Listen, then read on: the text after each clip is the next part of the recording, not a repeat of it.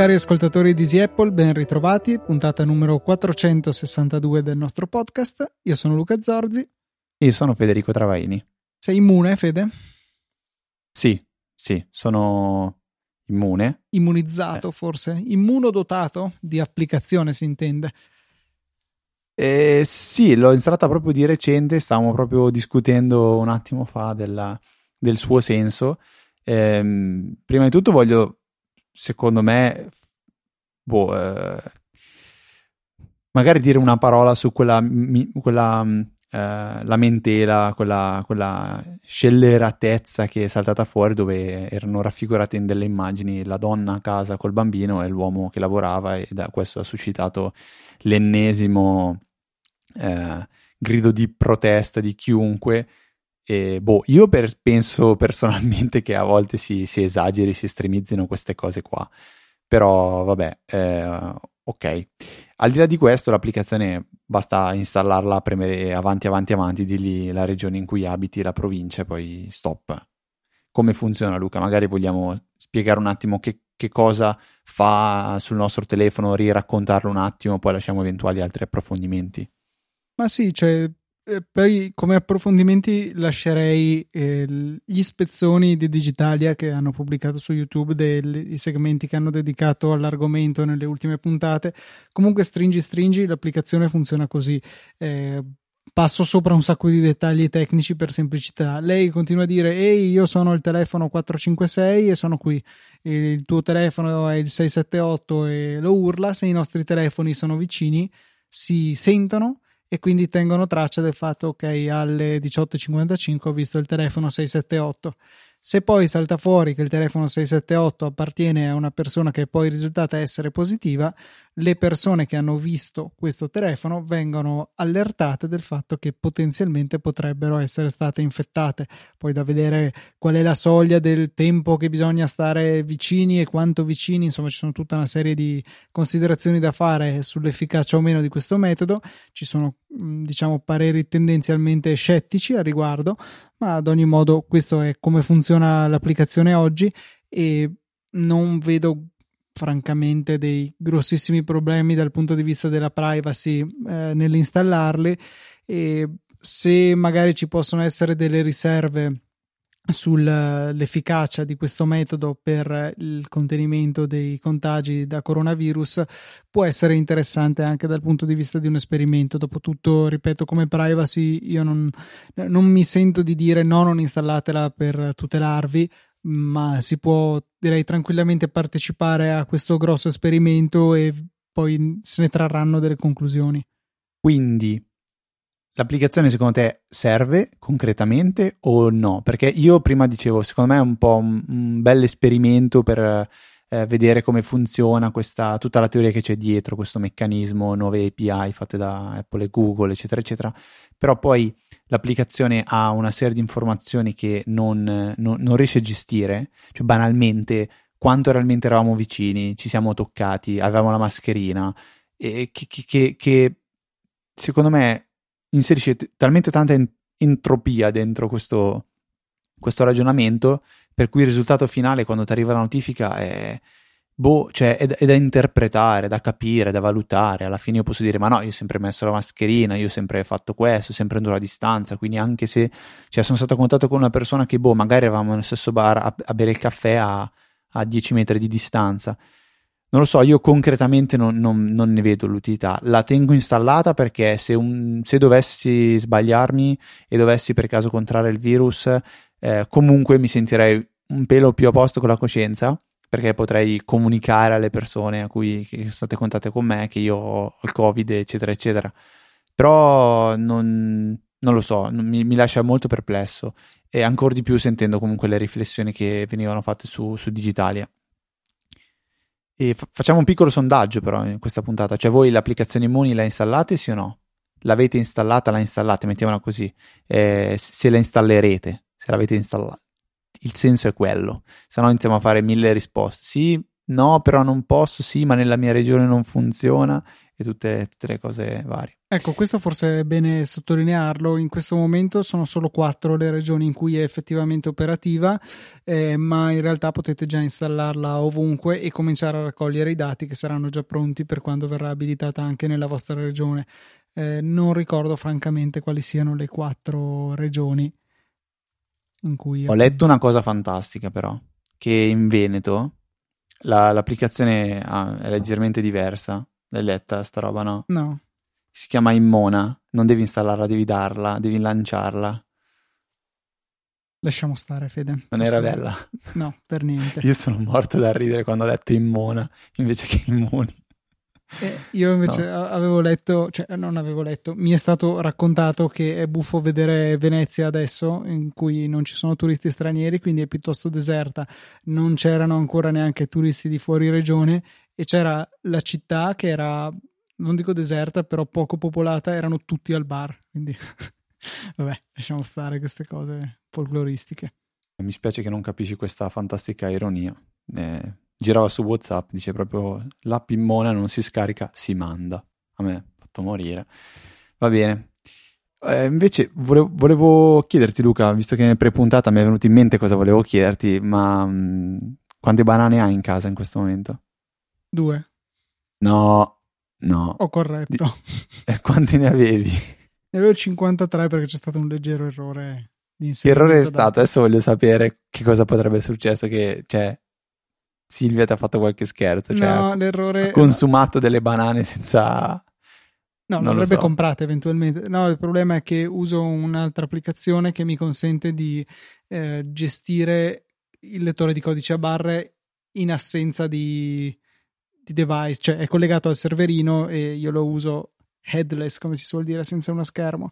E l'ultima volta avevo associato al codice a barre personalizzato banane che ho, che ho creato, l'avevo associato alla quantità 11, quindi invece che acquistare 5 banane ne ho comprate 5 volte 11, quindi sono arrivato a 55, poi 3 sono state mangiate e ero sceso a 52. Puoi, puoi tatuarti qualche codice a barre tipo sul polso, sulle braccia, così? Sì, Luca e me lo scannerizzo quando entro e esco in casa. Ah, così fai anche i movimenti di ingresso e di uscita della, della persona. Beh, ma su quello, quello c'è il Bluetooth che può capire se ci sei o non ci sei, però...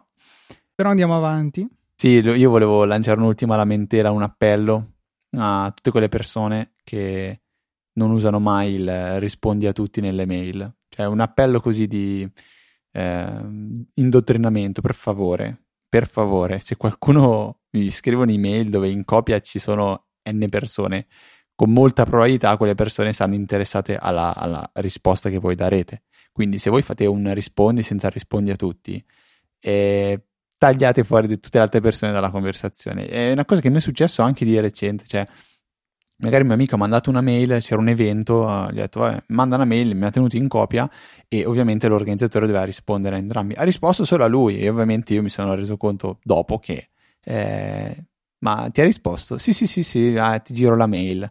Quindi, vabbè, era una mia piccola lamentela, Luca, tu dici sei un fautore del rispondi a tutti. Io lo faccio praticamente in automatico sempre. Poi al massimo tolgo qualcuno se devo eliminare qualcuno perché non voglio che legga. Bisogna pensarci, cioè tipo ci sono delle mail che in realtà sono state inviate a tante persone con l'obiettivo di scrivere singolarmente all'una all'altra, cioè a ciascuna di queste e invece che mettere in CCN mettono tutti in A o tutti in CC. No, beh, quello, quello però è reato. risponde si crea il disastro, quindi attenzione, ecco. per me quello è reato, cioè quando uno deve mandare la mail con la gente in CCN e la mette in CC mi fa impazzire. Però su 10 mail ricevute, 9 io rispondo con rispondi a tutti. Ma sì, quello sì, quello sì. No, no, quello, quello. Va bene, dai, piccolo sfogo di banane e mail e um, vediamo qualche follow up e qualche domandina. La prima arriva da Daniele e si raggancia a una domanda di, di, settimana scorsa riguardo la sincronizzazione dei preferiti tra i vari browser, dove noi abbiamo citato il ormai defunto Xmarks, e lui dice di usare Eversync e eh, di trovarsi molto molto bene. Che vede, guardavamo Luca, eh, non, non, lo conoscevo io, a me ricorda Everpix, che però è tutt'altra roba e non esiste più Everpix, ed Eversync è una estensione per i vari browser un'estensione che consente appunto di tenere sotto stretta sincronia i nostri preferiti, però diciamo eh, per me la mia vita informatica ha un difetto insormontabile, non supporta Safari. Per carità mi aspetto che non funzioni la sincronizzazione da iOS, ma da Mac l'avrei gradita eventualmente ma no, non, non, funziona la sincronizzazione con Safari, non è un, tra i browser supportati, ci sono solo Chrome, Firefox e immagino tutto l'universo di vari browser tipo Brave e compagnia, Edge magari stesso di Microsoft che alla fine si appoggiano tutti sul motore Chromium e um, appunto questi saranno supportati. Safari non lo è e quindi per me non, non, è un no, no, start, no go perché appunto è il mio browser eh, preferito su Mac e su iOS che quindi compongono una parte direi decisamente rilevante delle, delle mie peregrinazioni informatiche e quindi grazie a Daniele per la segnalazione però appunto non è adatta a chi eh, utilizzi Safari e desideri tenere anche questo browser sincronizzato con gli altri. Un follow up invece arriva eh, per bacchettare un'affermazione che ho fatto in maniera totalmente errata, la scor- sempre la scorsa puntata. Eh, ce lo scrive FR75 su Twitter e dice: Guardate che streamare un gioco da iPad su Twitch si può, ad esempio con Streamlabs o con la stessa applicazione di Twitch. E qui allora provo a, ehm, a giustificarmi come si faceva un po' a scuola.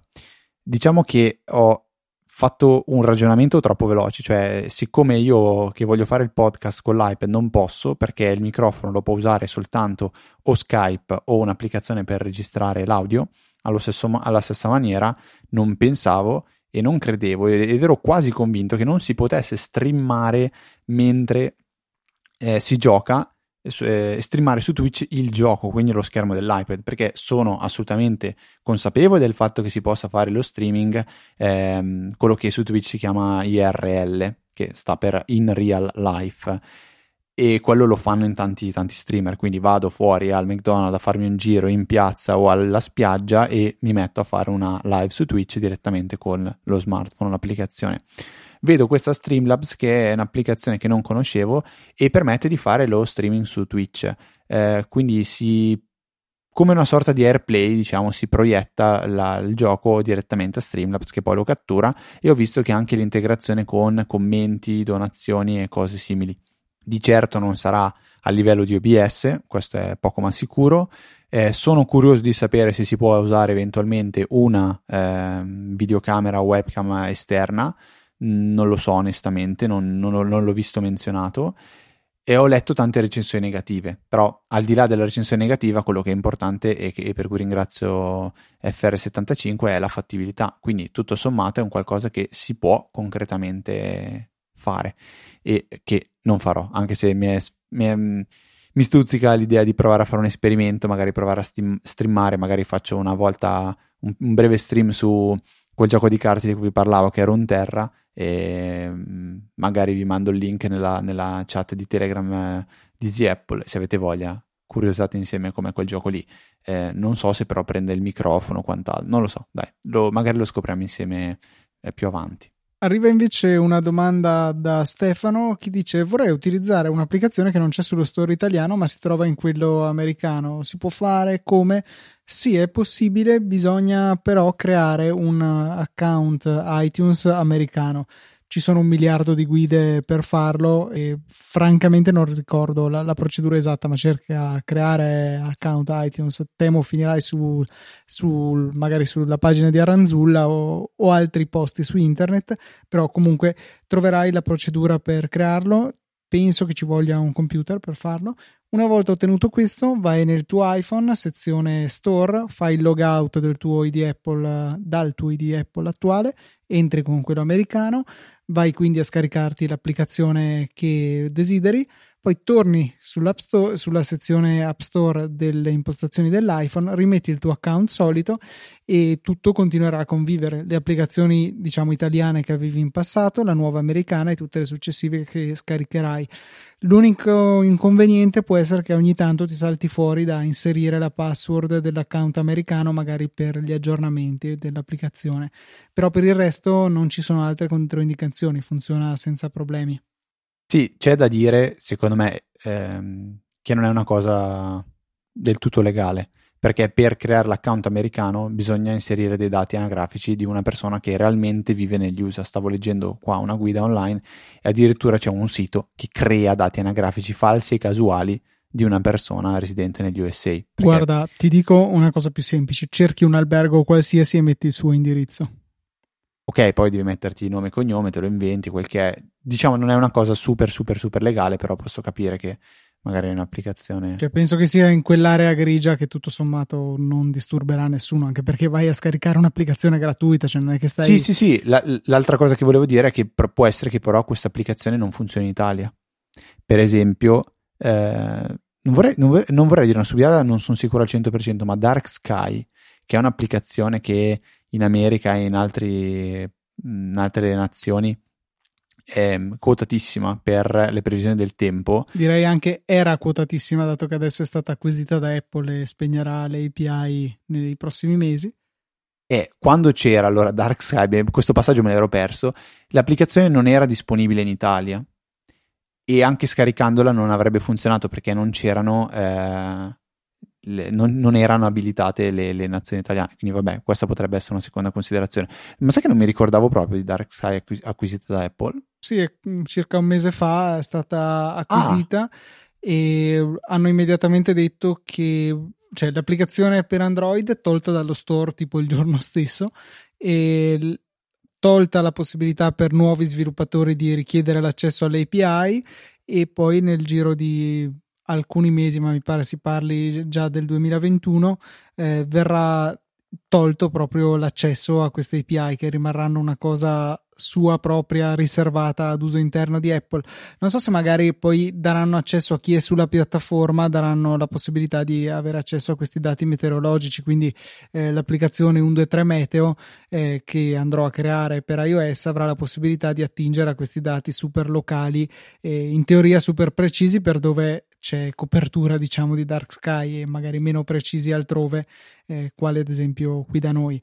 Eh, sarà interessante vederlo. Diciamo che se Apple se lo terrà solamente per sé per sostituire non ricordo se è Yahoo o The Weather Channel che eh, forniscono i dati per l'applicazione meteo ecco The Weather Channel sul mio iPhone.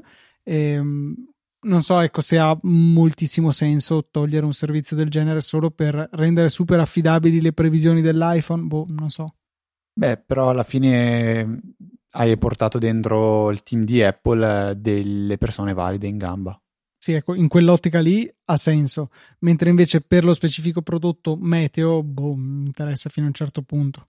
Un eh, ultimo, ultimo, punto, diciamo, del, della mail di, di Stefano è ehm, se possiamo consigliare un'applicazione calendario in alternativa a quello che iOS, a quello di iOS, quindi quello originale, che non sia Fantastical, che dice trova un po' troppo caotica.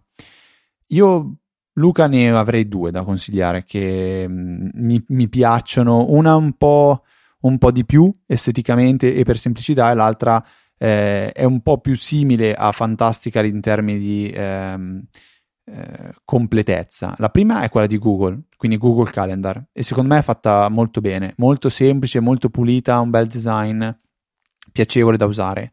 Mi sembra strano, scusa, non l'ho provata, però devo lanciare una frecciatina doverosa. Mi sembra strano che quello di Google possa avere un bel design. Ecco, lo sto guardando, ecco, io non lo definirei un bel design perché è totalmente fuori luogo su iOS, non ha niente di iOS questa applicazione. Cioè, può essere carina, ma non riesco a definire bella un'applicazione che è totalmente appunto un pesce fuor d'acqua nella piattaforma in cui si trova. Cioè, paradossalmente, Apple Music su Android è, più, è, un'applicazione più androidosa di quanto lo siano tutte le applicazioni Google su iOS. Quindi, eh, funzionalità non ho nulla da eccepire, non l'ho mai usata, ma sono certo funzionerà molto bene. Però, come estetica, no. Cioè, è l'estetica di Google barra Android che su iPhone mi fa ribrezzo. No, no, ma ho parlato di design, non, non di pura estetica, cioè di bellezza, cioè ho parlato più di come l'applicazione funziona, come, mm, come okay. navighi dentro, cioè, che però anche lì, cioè, non lo so, cioè, scommetto che non supporterà il, lo swipe per tornare indietro, che è una convenzione standard su iOS, su Android no, e, e nelle applicazioni di Google infatti non funziona mai. Allora io ce l'ho installata, vediamo, tac, no infatti quello non funziona. Ecco, già lì no. secondo me sei un cattivo cittadino della piattaforma in cui ti trovi. Mm-hmm. Eh sì, però dai, è un'applicazione gratuita, completa e può essere un'alternativa fantastica. Cioè a Fantastical, una, un'alternativa meno caotica di, di Fantastical. Altrimenti c'è la molto più comune, classica eh, Calendars di, di Riddle. Ehm, se non sbaglio è gratuita, Calendars 5. Eh, penso e... che sia freemium, in realtà ci sarà sicuramente un abbonamento. Può darsi, può darsi, eh, però diciamo la si può utilizzare come, come fantastica, ecco, mettiamo così. Però è un'applicazione che, che, che ritengo molto molto valida. Eh, io personalmente non, non, la preferisco, io uso Fantastica nonostante l'ultimo aggiornamento non mi abbia fatto proprio felicissimo, però è l'applicazione con cui sono, sono cresciuto e sono troppo abituato a usarla e mi, mi, trovo, mi trovo molto molto bene. Tu non so Luca, sei altro? Sì, aggiungo un'altra applicazione papabile da questo punto di vista e si chiama Week Calendar, eh, vi lasceremo il link nelle note della puntata, eh, da uno sviluppatore che si chiama proprio Week Cal, che anche qui è molto completa, è un secondo me non risponde al requisito non caotica perché si può rendere veramente caotica, però è piuttosto personalizzabile. È un'applicazione forse meno nota di Fantastical, ma sicuramente degna di nota. Le, le, troverete entrambe nelle note della puntata, anzi, tutte e tre. Scusa, entrambe, ok, sono due e tre ambe, no, ambe no, perché due. Tutte e tre le troverete nelle note della puntata. Potresti inventare una nuova parola, però. Eh, mi verrebbe cioè. tre ambe, ma è palesemente sbagliato. Entrambe l'altra. In tre. In tre. So che entrambe. Entrambe. Entrambe. Entrambe. Cioè, poi non ti... Vabbè. E poi non ti piace Immona. Vabbè. Prego Luca, eh, le domande sono finite e la scaletta inizia con eh, un tuo argomento, quindi a te l'onore. Volevo parlare di, di AirPods, il mio prodotto Apple preferito degli ultimi anni, continuo a dirlo, sono perennemente nelle mie orecchie e, e nel mio cuore, naturalmente. E ehm, le faccio spesso passare da iPhone ad iPad, più raramente le uso sul Mac perché visto che il mio Mac alla fine è una sorta di fisso, ho delle cuffie sempre lì eh, attaccate al Mac per pronte all'uso, oltre alle casse in realtà, quindi posso scegliere. Appunto, mentre passando da un dispositivo all'altro lato iOS, devo sempre fare il balletto, tira giù il control center, clicca su quell'iconcina di AirPlay nel quadratino della, della musica, seleziona le AirPods e poi un altro paio di tap per riuscire a uscire da quella finestrella dove sono andato a inserirmi. Buona la prima sempre? No. 99% mm, delle volte sì, solo che è lungo, cioè ci vuole del tempo. È venuta in soccorso invece l'applicazione Shortcuts o comandi che dir si voglia, che con un singolo, una singola azione mi, mi consente di eh, fare questa connessione alle AirPods in maniera molto più rapida. Ho chiamato AirPods il mio, ehm, il mio workflow, il mio shortcut, non c'è un bel nome per definirlo, ma vabbè, e ho inserito l'azione imposta destinazione di riproduzione A e ho selezionato Lucas AirPods, così si chiamano le mie AirPods. Ho poi aggiunto questo eh, questo workflow, questo comando, sia al widget di, eh, di, comandi che tengo comunque sempre nel notification center, anzi nel si chiama notification center, ho delle difficoltà oggi, scusatemi. Comunque mm. nell'area dei widget di iOS, sia su iPad che su iPhone e l'ho anche aggiunto alla home come icona a sé stante messa in prima pagina in entrambi sto un po' valutando dove mi trovo meglio e um, cliccando su quel workflow lì eh, viene automaticamente connessa la, la, cuffietta, le cuffiette anzi, senza dover fare 200 passaggi. E se si clicca eh, su, dal widget non si esce nemmeno dal widget perché è una di quelle azioni che hanno la facoltà di essere eseguite eh, all'interno del widget stesso. Quindi non c'è poi nemmeno da uscire dall'applicazione cosa che invece succede se clicchiamo l'icona sulla home screen però ecco, in una sola azione di comandi sono riuscito a raccogliere innumerevoli tap e a risparmiare un sacco di tempo per un'azione che comunque eseguo bene o male tutti i giorni. Non so se tu avevi, ti eri mai posto il problema, se è una necessità che senti e se ti ho svoltato la giornata oppure se è semplicemente un altro dei miei soliti eh, farneticamenti sull'automazione. No, no, eh, penso sia una delle cose più easy Apple eh, degli ultimi mesi, se non, se non, anni, onestamente, proprio risolvere un problema che eh, c'è in tanti. Sicuramente abbiamo eh, affrontiamo quotidianamente. Anch'io, io ho sempre imprecato nei confronti di Tim Cook per questa cosa, perché a me spesso poi quando vado a selezionare le AirPods non le, non le prende e mi nervosisco perché solitamente sempre quando magari sta partendo una... stavo guardando con l'iPad, poi voglio chiamare con l'iPhone, parte la chiamata con l'iPhone, non riesco a cambiare, cioè boh, un po' di nervosismo, questa mi sembra una soluzione fantastica. Eh, condividerai con noi lo shortcuts, poi ci sarà da cambiare eh, il parametro di come si chiamano le AirPods? Direi di no, perché non ha, non ha senso. È l'unica azione che c'è e andrebbe cambiata lo stesso. Quindi createne uno nuovo e cercate la singola azione imposta destinazione, bla bla bla. Se scrivi destinazione, io l'ho trovata cercando Bluetooth, quindi non c'entrava nemmeno col nome, però eh, si vede che l'hanno messo come tag o qualche cosa dietro le quinte che lo fa apparire anche con questa ricerca. Trascinate l'azione nel vostro comando e selezionate dalla tendina il dispositivo che vi interessa utilizzare. Ecco, l'unica cosa, penso che per fare con successo questa cosa dobbiate avere le AirPods nelle orecchie in modo che il, um, eh, la possibile destinazione, visto che risulta tra quelle di AirPlay, siano le AirPods. Le AirPods le vediamo in quel menu, lo stesso che ho descritto prima dal control center, solo se sono tra virgolette accese, anche se magari abbinate a un altro dispositivo. Quindi, così facendo, eh, cioè, dovete fare così per essere sicuri di trovarlo tra le scelte possibili. Poi ci pensa iCloud a, a sincronizzare il vostro shortcut su entrambi i dispositivi e ha funzionato molto bene nel mio caso. Beh, potete provare invece che cercare Bluetooth, cercare Gennaro all'interno di Shortcuts, vedere se ce la fate ugualmente, visto che tanto Luca ha cercato una cosa a caso. non proprio a Vabbè. caso, vagamente correlata.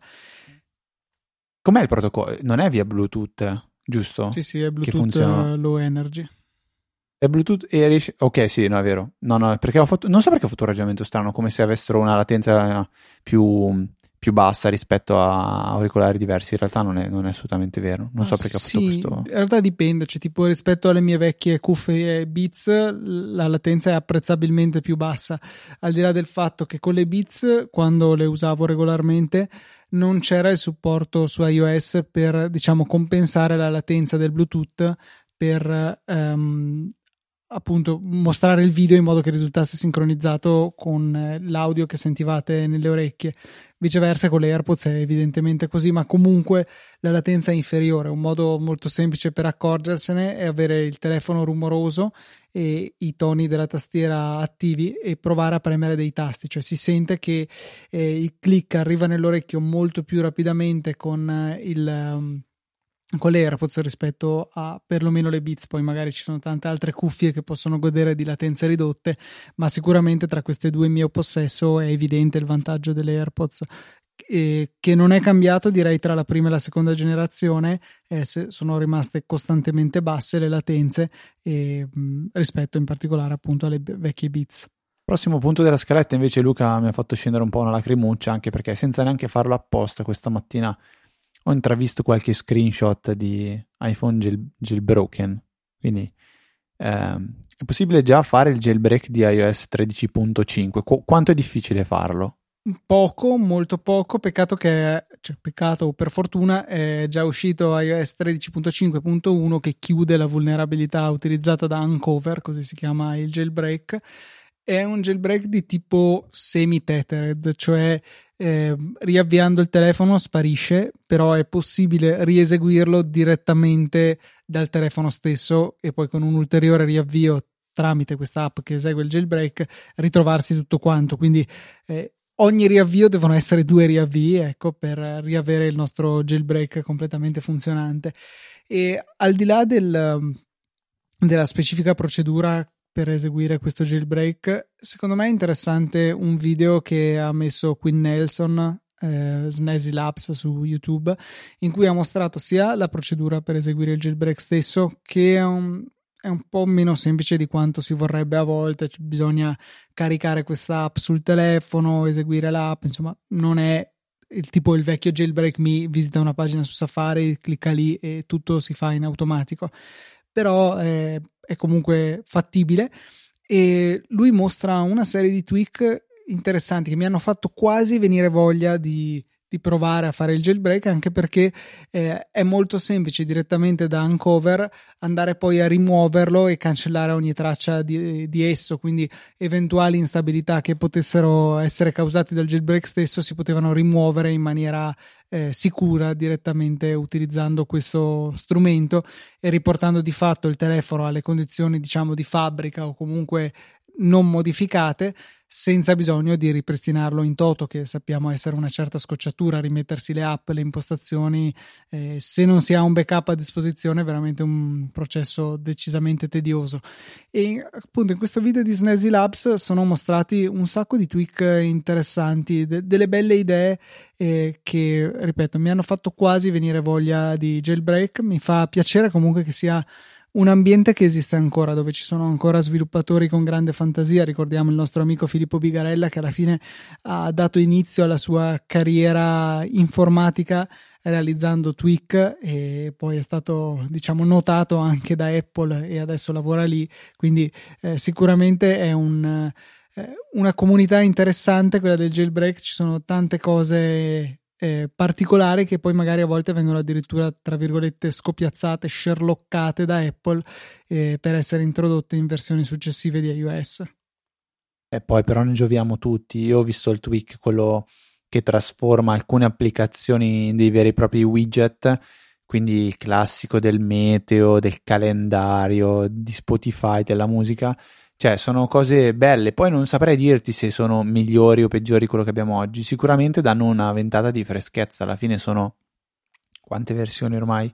13 versioni di iOS dove c'è la classica Springboard con le righe e le colonne di icone, il dock, le pagine, le cartelle, cioè alla fine è sempre così. Eh, non so se pe- pe- penso, io ho imparato a pensare in questa maniera qua, poi magari è sbagliatissima, però tra dieci anni non penso che l'iPhone sarà ancora con le icone così sulla Springboard. Quindi tra un periodo da qua a 10 anni cambieranno. Potrebbe essere già quest'anno, potrebbe essere tra due anni, tra 5, tra 9 o magari tra 10.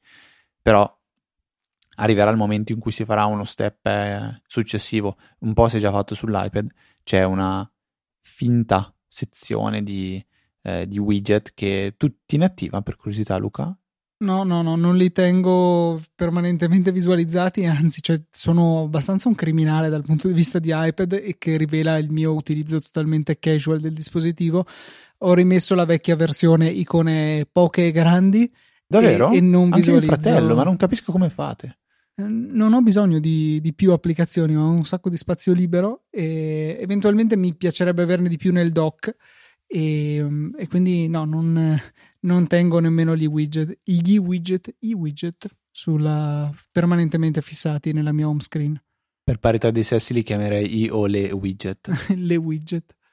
Per, per, per, essere per par condicio. Quindi, ehm, però mi, mi, fa impazzire l'idea di dover a un certo punto eh, in qualche modo reinstallare. Non ci credo che esce iOS 14 e io prendo il, l'iPhone jailbroken, tolgo il jailbreak e aggiorno e va tutto liscio e pulito e l'iPhone funziona bene.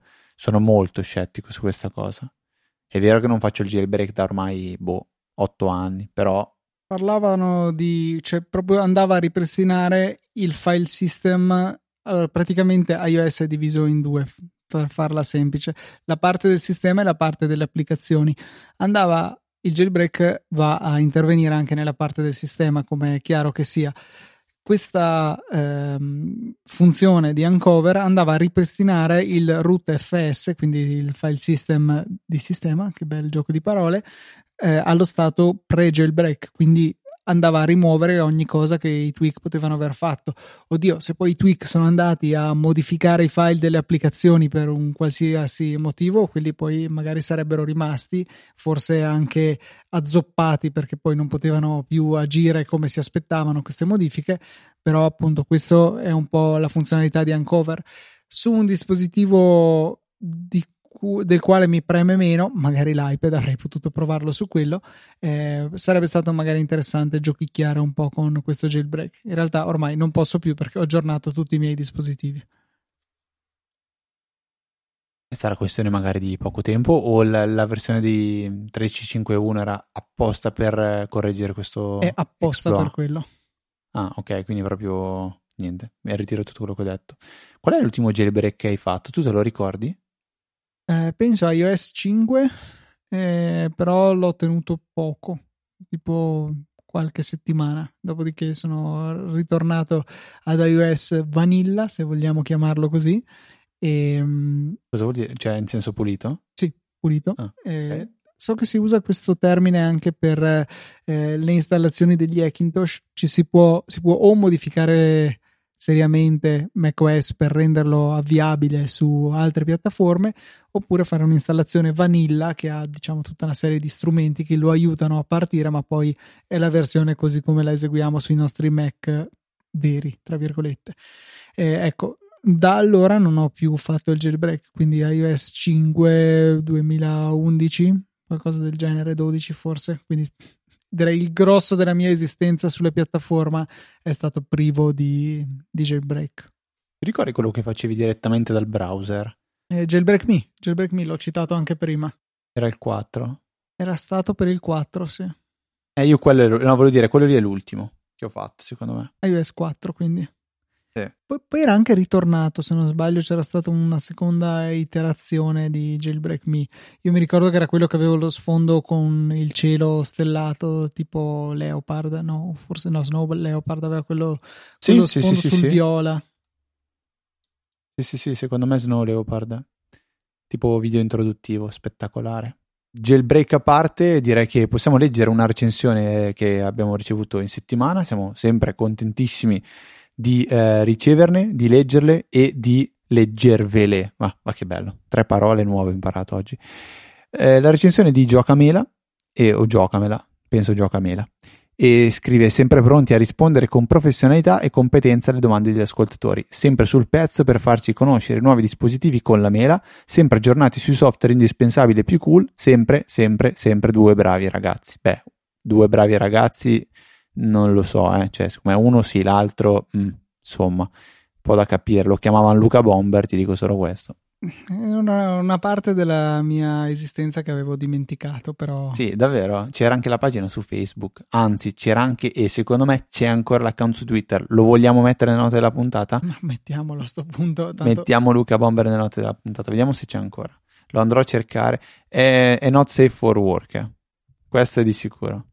Abbiamo poi un paio di app di, delle quali volevo parlarvi. Una in particolare si chiama Home Design, che l'ha scaricata mio fratello perché doveva aiutare la sua ragazza a mh, mm, fare una sorta di riarredo ecco, di casa sua. Aveva un po' di mobili che voleva prendere, voleva capire come si sarebbero presentati nell'ambiente e mi ha fatto vedere il risultato e devo dire davvero, davvero notevole. Eh, si disegna la planimetria inserendo le misure delle pareti eh, e poi si vanno a piazzare una caterva di oggetti che elementi d'arredo sulla, sulle pareti, sul pavimento, ovviamente dipende da cos'è, tipo i divani sulle pareti non è l'ideale, e, è tutto molto molto personalizzabile, ad esempio se eh, abbiamo svariati modelli di divani in realtà si tratta solamente della forma perché poi ci sono mille colori, mille texture che sono applicabili a tutte le superfici, eh, ad esempio aveva realizzato una bellissima casa con le pareti tutte d'erba, finta, mo- molto carina carina, devo dire anche l'intera casa un cubo di, di erba e mm, si vede poi in 3D con la possibilità di non solo muoversi eh, stile mappe diciamo ma anche una sorta di street view in cui si attraversano anche le porte e, e ci si fa veramente un'idea de, di come potrebbe risultare eh, la casa in seguito ad un cambio dell'arredo. Eh, devo dire, un'applicazione veramente valida. Eh, è versione gratuita ha delle limitazioni che con grande professionalità in questo momento non ricordo e c'è invece la versione a pagamento che costa una dozzina di euro che la slimita e ah, forse non si può salvare ecco nella versione gratuita questa era la limitazione e consente appunto con questi 12-13 euro una tantum di andare a sfruttare permanentemente tutte le funzionalità dell'applicazione. Eh, secondo me dateci un'occhiata anche solo giochicchiando un po' con l'applicazione gratuita, con la versione gratuita, perché secondo me eh, dà veramente l'idea di cosa è possibile fare con una semplicità estrema con iPad, perché ehm, si raggiungono dei risultati che magari sul computer avrebbero richiesto capacità di utilizzo, eh, magari anche un investimento più corposo ecco per acquisire la licenza del software. Invece su iPad gratis si comincia a giocare con una spesa irrisoria si può avere la versione completa e i risultati sono ottimi e le prestazioni pazzesche, cioè lui l'ha provato sul suo iPad Air 2 che quindi non è più un dispositivo recentissimo seppur all'epoca fosse molto potente era tutto estremamente fluido con eh, movimenti in 3D tutto quanto, cioè non ha perso un frame e ha, dato, ha reso veramente l'idea di come sarebbe riuscita eh, il rimodellamento de, dell'intero appartamento. E oltretutto cioè, era evidente che non era una casa che ci assomigliava, era quella, cioè prendendo le misure corrette, eh, il realismo secondo me era davvero ottimo, cioè evidentemente fuori dalla finestra non vedevi quello che c'è davvero fuori dalla finestra, ma a parte quello è davvero ben riuscita come applicazione, tecnicamente direi impeccabile. Una roba del genere con i Google, no, Google Glass, Apple Glass, magari, wow. Sì, quello sarebbe no. molto carino come, come, applicazione. Diciamo che non li comprerei come avendo questo come unico scopo. Beh, puoi però... scegliere o la casa o gli Apple Glass. Giusto, no. buona idea. Cioè, o una casa grande il doppio oppure una casa grande la metà, ma con gli Apple Glass per ma l'hai vista prima? la parte okay. che manca. No, eh, magari sai, ci sono anche queste scelte che uno deve fare nella vita. Ehm, tipo, io una scelta che ho fatto due anni fa ormai era quello di abbandonare completamente social network di Facebook per eh, diversi motivi, probabilmente andando a recuperare puntate di due anni fa ci sarà anche la spiegazione del perché e per come, eh, ho abbandonato del tutto Facebook e del tutto Instagram. E per due anni non li ho veramente mai usati, mai, mai, mai, mai, mai usati. Se non che eh, un paio di mesi fa, per motivi lavorativi, dovendo creare una pagina su Facebook, non è possibile farlo se non si ha un account personale. Quindi ho dovuto per forza di cose riattivare l'account Facebook, creare questa pagina, dopodiché in qualche modo ho detto, vabbè, voglio disattivare l'account Facebook e tenere solo la pagina. Non c'era modo di farlo, quindi è rimasto attivo. E ehm, ho, ho, fatto la medesima cosa anche con Instagram. Instagram che ehm, poi ho installato sul, sull'iPhone e nell'ultimo mese ho iniziato a usare passivamente, guardando eh, tutti quelli che erano i contatti che avevo fino a due anni fa, non è che ce ne sono di nuovissimi eh, a cui che, che, che, avrei voluto aggiungere, però ho iniziato a rivedere altre persone in maniera passiva, cioè senza mai cercare un... Eh, eh, mi viene ingaggio in italiano, ma non è un ingaggio, un, un contatto, un, uno scambio di battute, un commento, met- senza mettere un like, senza niente, soltanto guardando. Se non che di recente, proprio 3-4 giorni fa, vedo un mio amico che è in giro in bicicletta, un mio amico che abita vicino a me. Allora mi viene da scrivere, cavolo, la prossima volta che vai invitami. E mi ha invitato. Domenica mattina andiamo a farci un giro in bicicletta. Insieme a lui c'erano altri amici che rivedo, quindi dopo, ma veramente tre anni forse. E ci facciamo il nostro giro chiacchierando, di, aggiornandoci, cosa fai, cosa non fai, lavori, studi, eh, tut, tutto il resto, cosa stai giocando, cosa stai facendo, come sta tua sorella, come sta tuo fratello, fantastico. E a un certo punto parlando si è, si è, arrivati sull'argomento social network, dicendo cavolo è una cosa che io tollero veramente poco, mi, mi, mi dà fastidio, e la privacy e questo e quest'altro, e alla fine però beh, una riflessione è stata obbliga, obbligata, cioè se non avessi installato Instagram non sarei andato a fare la biciclettata, non avrei commentato, quindi non avrei rivisto questa persona, non avremmo chiacchierato, non avremmo passato tre ore molto interessanti insieme. E quindi ho visto quello spiraglio di positività nel social network, cioè in quel riuscire a mantenere i contatti con delle persone che altrimenti difficilmente vedresti. Ehm, e quindi boh, volevo condividere questo mio pensiero co- così con voi, magari qualcuno può, vuole raccontare la propria esperienza eh, però ho riapprezzato in piccola parte il social network e ho capito anche questo, che non basta purtroppo per come funziona eh, aspettare di vedere qualcosa di interessante che ci faccia venire voglia di lasciare un commento. A volte bisogna anche farsi vedere, non, non nel senso mettersi in mostra, però dire ci sono anch'io. Magari mettendo una foto, ormai vanno di moda quasi solo le stories, quindi robe che nascono e muoiono, perché anche in quel caso lì ci sarà magari un, un, altro Federico che sta usando Instagram silentemente, passivamente, senza guardare, senza commentare, magari vede quel qualcosa, gli viene in mente e c'è uno scambio di battute, poi magari ci si rivede con, con, con N amici. E, ehm, e, niente, era una riflessione un po' così che magari fuoriesce dal mondo eh, concreto del, della Apple, dei tweak e di keyboard maestro, però eh, so che voi potete capirmi, anche, anche, Luca penso mi possa capire se, se, se è ancora sveglio. Ti capisco, interessante come, cioè è vero, i social network alla fine eh, rappresentano un'opportunità se usati con criterio, cioè non bisogna morirci dietro, eh, non bisogna mh, veramente farne, fare del numero di like la propria ragione di vita, ma usati in maniera un po' più rilassata e possibilmente eh, come nel tuo caso con persone che conosci oppure comunque con una curata lista di persone possono dare delle soddisfazioni, però come in molte cose la moderazione è quello che eh, rende utile un qualcosa o lo rende forse dannoso, cioè eh, vedere gente che ma sento spesso dei discorsi tipo no ma aspetta non posso visualizzare metto mi piace queste, queste cose qua io non ce mamma mia quanto mi sale nervoso quando sento le persone che dicono queste cose. Queste cose qua sono disfunzionali mentre invece l'utilizzo che stai cercando di farne te secondo me è decisamente positivo. Eh, mi illudo che anche il mio utilizzo di Twitter sia positivo nel cercare di informarmi un po' su alcune, alcuni temi, eh, di comunque rimanere al passo con quello che succede nel mondo tecnologico. In quel modo io penso che sia positivo. Chiaro che se io avessi come unico scopo nella vita accumulare più follower possibile su Twitter o avere i più like possibile su Instagram, lì un po' lascia un po' il tempo che trova, a meno che non riesci a farlo diventare un lavoro e diventi la Ferragni per la quale insomma il numero di follower corrisponde al numero di euro al mese al momento.